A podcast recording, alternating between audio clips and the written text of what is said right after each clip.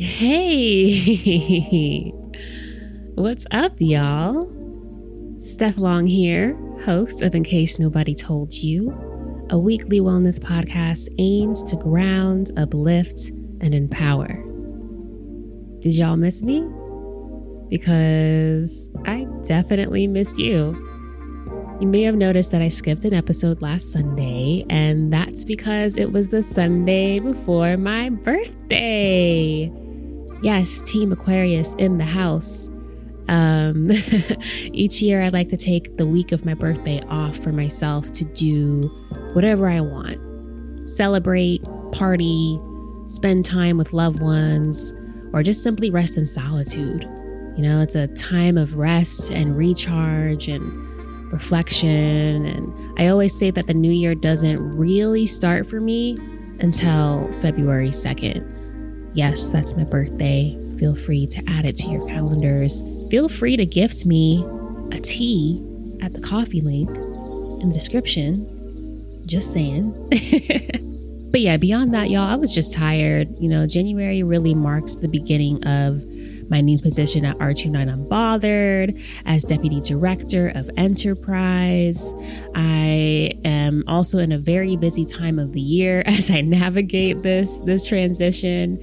And I'm about to receive my first wellness certification from Chopra. I actually recently took my final exam, passed with flying colors, a 96% to be exact. and um, I'm beginning studies for my next one. I'm, I'm studying meditation now. So stay tuned for like some super vibey, super wavy guided meditations on the podcast. Like, I'm, I'm serious, they're coming. Needless to say, it's it's been a bit of a whirlwind. I definitely found myself feeling a bit run down and overwhelmed toward the end of last month and you know, I really had to laugh because I actually had two tarot readings done going into the new year this year that both basically said, buckle up because January is going to be insane. But I didn't know it was going to be like that. Like, I was legit sitting here at one point, like, damn, y'all couldn't have warned me. like, y'all kind of sugarcoated the details here. But yeah, I'm I am behind on so much, and I was actually feeling guilty for taking last Sunday to myself rather than communing with y'all. But then I remembered how important it is to just flow. Because sometimes things don't go as planned, and you just have to surrender. Sometimes the to do list doesn't get done by the end of the day or maybe even the next day. Sometimes plans have to get pushed back. Sometimes we may just have to cancel them altogether for the sake of rest. And we just have to admit that in that moment, we don't got it.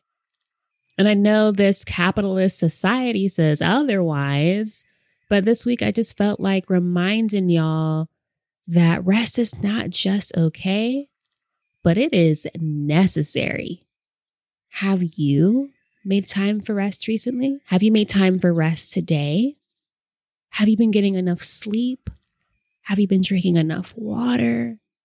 Have you been nourishing yourself with healthy meals? Because listen, I have been doing none of these things.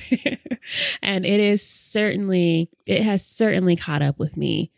But I'm making small steps toward getting back on track. And I am already feeling so much better. So, today, before you head into your work week, before you even like start your Sunday chores or start your laundry or whatever you have on your agenda, I would love to invite you to consider taking out a piece of paper and writing down all the ways that you could be taking better care of yourself in this moment. Just really take a moment, maybe close your eyes, do a little meditation, feel into your body, feel into your thoughts, just feel into the places that need a little TLC, and just start writing those things down. And then to start, you can choose one or two of them to focus on this week. That's it. Nothing crazy. And then next week, maybe choose some others.